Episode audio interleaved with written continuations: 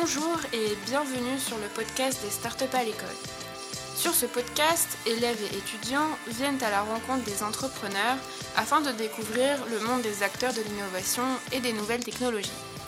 Je suis Magdalena et j'ai le plaisir de vous accueillir pour cette 3e saison de nos épisodes, au travers de laquelle diverses thématiques seront abordées. Comment et pourquoi créer sa propre start-up ? Quelle place occupent aujourd'hui les femmes dans le monde de l'entrepreneuriat ? Quels sont les métiers du digital qui peuvent s'offrir à moi ? Micro à la main, nos générations futures se rendent au contact des start-upeuses et start-upeurs pour découvrir les réponses à ces questions qui leur permettront de ressortir grandis de cette expérience. Alors, vous êtes prêts pour ce voyage au cœur de l'innovation ? Suivez-nous dans cette nouvelle aventure. Bonjour à tous. Aujourd'hui, j'ai le plaisir d'accueillir avec moi Esther.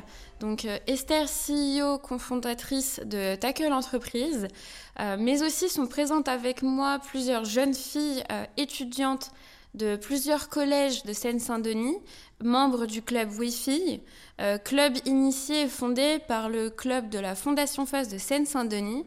Donc maintenant, elles vont se présenter à vous, donc je leur laisse la parole pour la suite de ce podcast. Bonjour à tous, nous sommes un petit groupe d'étudiantes qui fait partie de la promotion Wi-Fi. C'est un club ouvert aux filles qui propose des ateliers pour pouvoir avoir des connaissances supplémentaires liées au numérique. Nous allons nous présenter à tour de rôle. Bonjour, je m'appelle Rokia, j'ai 14 ans, je suis en 3e et je voudrais faire un bac général.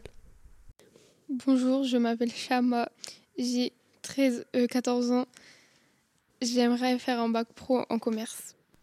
Bonjour, moi c'est Malia, j'ai 14 ans et plus tard j'aimerais être hôtesse de l'air.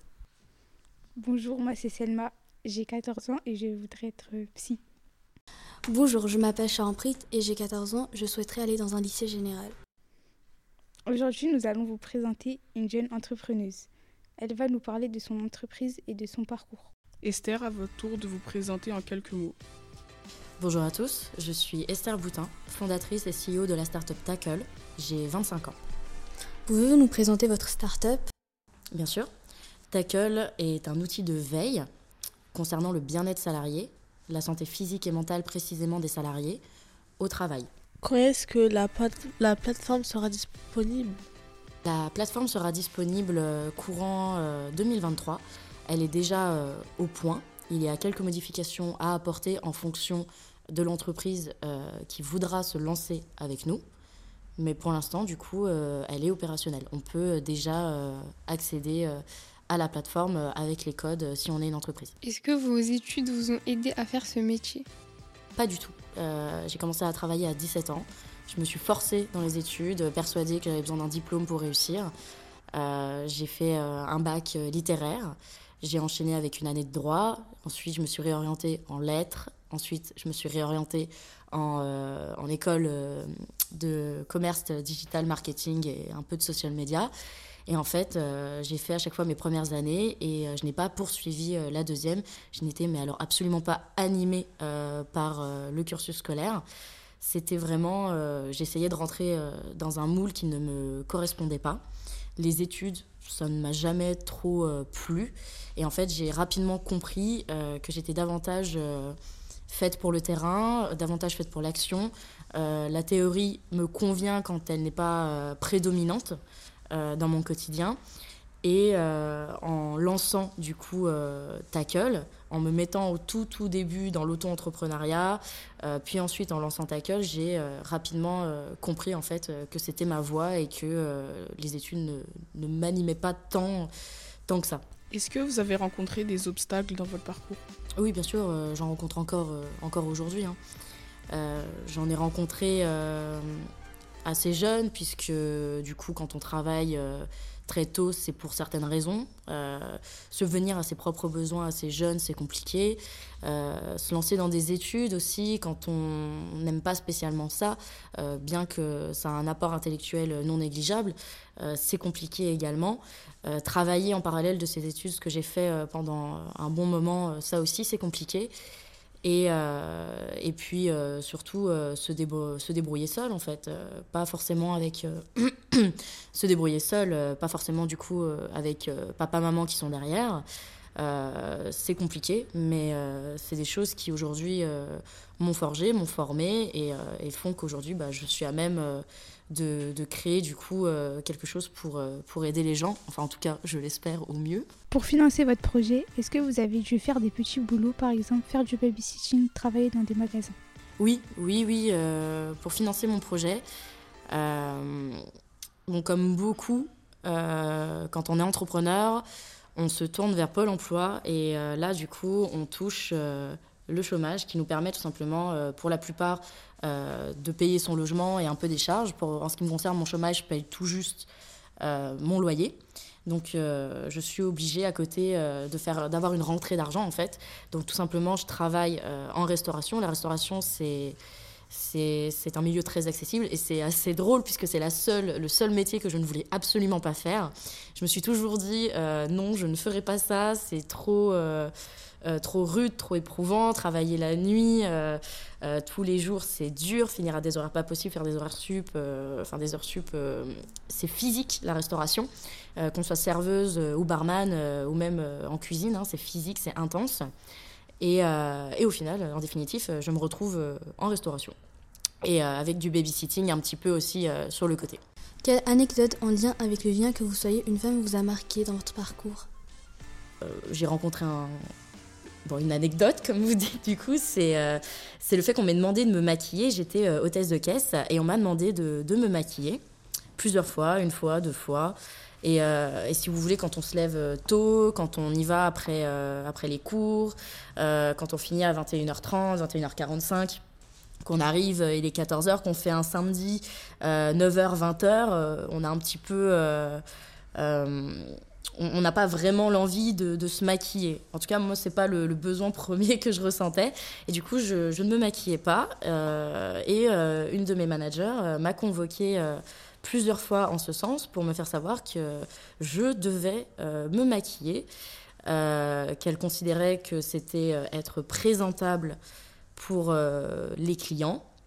Et en fait, je lui ai tout simplement dit que ça n'était pas du tout dans mes envies et que non, je ne me maquillerais pas, que j'étais à l'heure, que je faisais mes heures, que je faisais mon travail, mais qu'en aucun cas, en fait, j'allais me maquiller, me lever plus tôt alors que c'était déjà assez rude. En plus, c'était la période où je faisais des études de droit. Et du coup, ça a été très mal reçu dans le sens où on m'a envoyée un peu plus haut dans la direction, pour me dire que si je ne me, en quelque sorte, me soumettais pas à ce qu'on m'imposait, donc me maquiller, vraiment hallucinant, eh bien, on exigerait ma démission, même s'ils avaient conscience qu'ils n'en avaient pas le droit. Et ça, pour le coup, c'est une anecdote qui m'a pas mal marquée dans mes débuts dans le marché du travail. Être une femme, est-ce que ça a été une motivation ou une épreuve ? Être une femme n'était pas une épreuve. Une motivation, peut-être dans la société dans laquelle on est, oui, peut-être. Après, je ne rentre pas vraiment dans les clichés, dans le sens où je ne me suis jamais sentie inférieure ou supérieure à un homme ou à une autre femme. Je n'ai jamais vraiment ressenti cette différence, que ce soit physique ou autre. Enfin, vraiment, j'ai pas vraiment le ressenti que ce soit une épreuve, ça c'est sûr.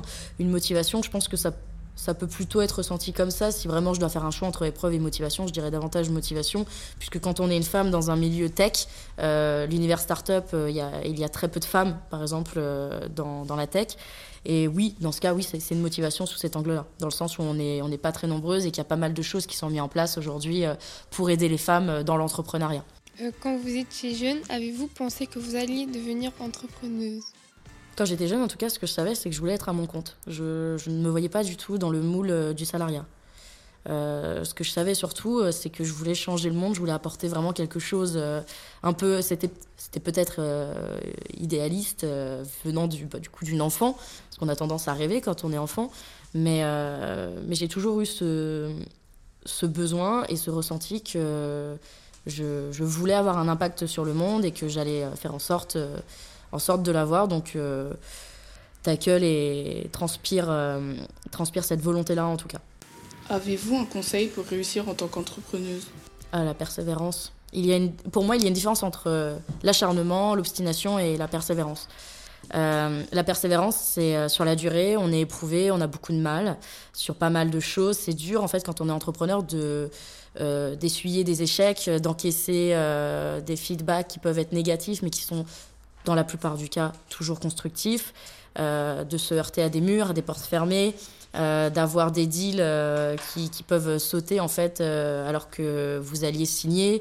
L'entrepreneuriat, c'est un long chemin qui, en fait, ne se passera jamais comme vous l'imaginiez. Donc, la persévérance, à mon sens, est la clé. Se donner les moyens, c'est s'activer surtout, en fait. Toujours être en mouvement, en fait, ne pas se laisser submerger par les côtés négatifs qu'on peut rencontrer. À mon sens, si j'avais vraiment un vrai conseil à donner aux personnes qui veulent entreprendre, c'est d'avoir conscience, en fait, avoir les pieds sur terre et surtout avoir ce côté persévérant et ne pas lâcher. Peu importe ce que vous allez rencontrer, ce que vous faites, ça va payer. Et c'est cette mentalité-là qu'il faut avoir, dans le sens où quand on entreprend, on n'a aucune idée de si ça va marcher, on n'a aucune idée de si on perd 1 an, 2 ans, 3 ans dans le vent, si toutes nos économies, elles y passent pour une bonne raison, si toutes les heures que je fais, par exemple, en restauration, elles valent le coup. Tout ça, on n'en a aucune idée, on ne sait pas du tout, on n'a pas la certitude que ça va marcher. Donc le seul moyen de vraiment, en fait, à mon sens, continuer et parvenir à l'atteinte de ces objectifs, des objectifs qu'on se fixe avec notre projet, c'est de continuer en ayant l'idée, la certitude que ça va marcher. Avez-vous le soutien de votre famille pour réussir dans vos épreuves ? Alors, concernant ma famille, non. J'ai jamais eu de trop gros soutien, en fait, de ce côté-ci.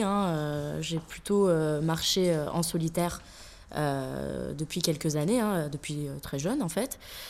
Et j'ai la chance, cependant, d'avoir un grand frère qui fait office de soutien émotionnel important. Et il a 2 ans de plus que moi, donc il a 27 ans.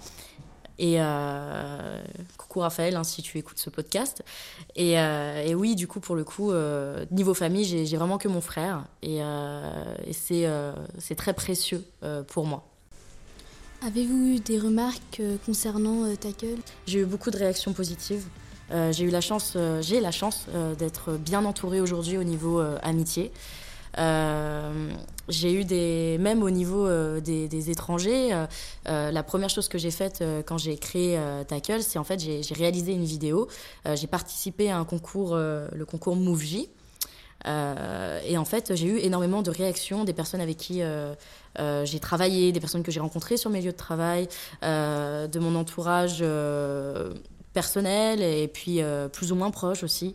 La majorité des réactions, enfin les réactions tout court que j'ai eues, c'est du positif. J'ai jamais rencontré pour l'instant quelqu'un qui a été négatif quand je lui présentais Tackle. Bien sûr, là où j'ai eu des remarques négatives, c'est au tout début, quand je faisais un peu du porte-à-porte, mais du coup, du démarchage téléphonique, en fait, pour comprendre avec des DRH, avec des RH, les enjeux, en fait, vis-à-vis de la santé physique et mentale de leurs salariés dans leurs entreprises. Qu'est-ce que c'est pour eux ? Quelle valeur ça a ? Quelles problématiques est-ce qu'ils rencontrent ? Quelles solutions, en fait, est-ce qu'ils ont mis en place pour ces problématiques qu'ils rencontrent ? Et en fait, j'ai rencontré quelques personnes qui m'ont dit « nous, on met le dialogue en priorité ».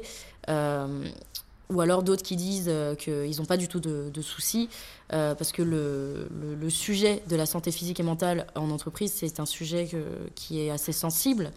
De ce que j'ai pu comprendre, en tout cas, durant mes recherches. C'est un sujet sensible. En général, quand on parle de ça à une entreprise, tout de suite, l'entreprise va s'imaginer qu'on est là pour provoquer un peu du remue-ménage, alors que du coup, c'est pas du tout l'objectif de Tackle. On est dans la bienveillance, la discrétion et surtout la compréhension et l'élévation mutuelle. On avance main dans la main avec l'entreprise. On n'est pas là pour enfoncer l'entreprise. Mais du coup, oui, vis-à-vis de mon entourage et des inconnus, que du positif vis-à-vis du démarchage téléphonique que j'ai pu faire ou physique vis-à-vis des DRH, ça a été un peu plus corsé, si je puis dire, puisque là on est vraiment dans le monde du travail face aux personnes en fait qui sont en plein cœur de l'action. D'où vient l'idée du tackle ? Tackle m'est venue en fait tout simplement de mes diverses expériences professionnelles. J'ai travaillé, que ce soit en intérim, que ce soit en saison, que ce soit en animation, que ce soit en grand groupe, que ce soit en start-up. J'ai travaillé dans différentes structures, à différentes échelles sociales. J'ai été vraiment, par exemple, hôtesse de caisse, tout comme j'ai pu être vendeuse, tout comme j'ai pu être animatrice, tout comme j'ai pu être cadre, tout comme j'ai pu être commerciale. Et tout ça, en fait, j'ai rencontré des situations anormales sur mon lieu de travail. J'en ai constaté vis-à-vis de mon entourage, de mes collègues ou de mon entourage personnel, amical. J'ai constaté des situations anormales dans le sens où, en fait, il y a par exemple certaines personnes qui ont été confrontées à un burn-out. Il y en a d'autres qui ont été confrontées à de la dépression, qui ont dû aller voir des psychologues, qui ont dû prendre des médicaments. On ne se rend pas compte de l'impact du travail en fait sur la vie d'autrui, sur la vie des gens. C'est-à-dire que le travail, c'est l'endroit où vous allez passer le plus de temps dans votre quotidien. Par exemple, vous allez faire un 9h, 17h, 9h, 18h, 9h, 19h en fonction de ce que vous faites comme métier. Il y en a qui finissent beaucoup plus tard, il y en a qui commencent beaucoup plus tôt, il y en a qui font des journées beaucoup plus longues. Et en fait, c'est là où vous passez la majeure partie de votre temps. Et en fait, si vous n'êtes pas bien dans cet environnement, ça va impacter immédiatement votre santé physique et votre santé mentale. Et quand on arrive à un stade où en fait on voit un psychologue, on prend des médicaments pour dormir ou tout simplement pour ne plus être anxieux. Et tout ça en fait, ça m'a fait me rendre compte qu'on n'avait pas d'outils, on n'avait pas quelque chose, on n'a pas encore aujourd'hui quelque chose qui permet de veiller à ça, de veiller au fait que les salariés se sentent bien, que l'environnement de travail il est sain. On n'a pas tout ça, en fait, pour... même les entreprises, certaines, beaucoup, n'ont pas cet outil pour qui leur permet tout simplement d'éviter certains risques pénaux et financiers, de se prémunir également, quand on est employeur, contre certains risques civils et financiers. Et sous quelle forme la start-up va-t-elle exister ? Alors, c'est un logiciel SaaS, c'est-à-dire que c'est vraiment fait pour l'environnement bureau, mais il est accessible sur n'importe quel appareil électronique, que ce soit smartphone, Android, que ce soit ordinateur portable, directement via Internet, en fait, vous avez cette possibilité d'y accéder. Avez-vous démissionné après l'incident du maquillage ? Non, parce que j'en avais besoin, je suis restée 3 ans. C'était la première année où ça s'est manifesté. Avez-vous été étonnée lorsqu'on vous a demandé de vous maquiller ? Bien sûr, je leur ai dit où est-ce que c'est... En plus, j'étais en année de droit, donc je me suis dit, allez, petit égo, où est-ce que c'est marqué dans mon contrat de travail que je dois me maquiller, madame ?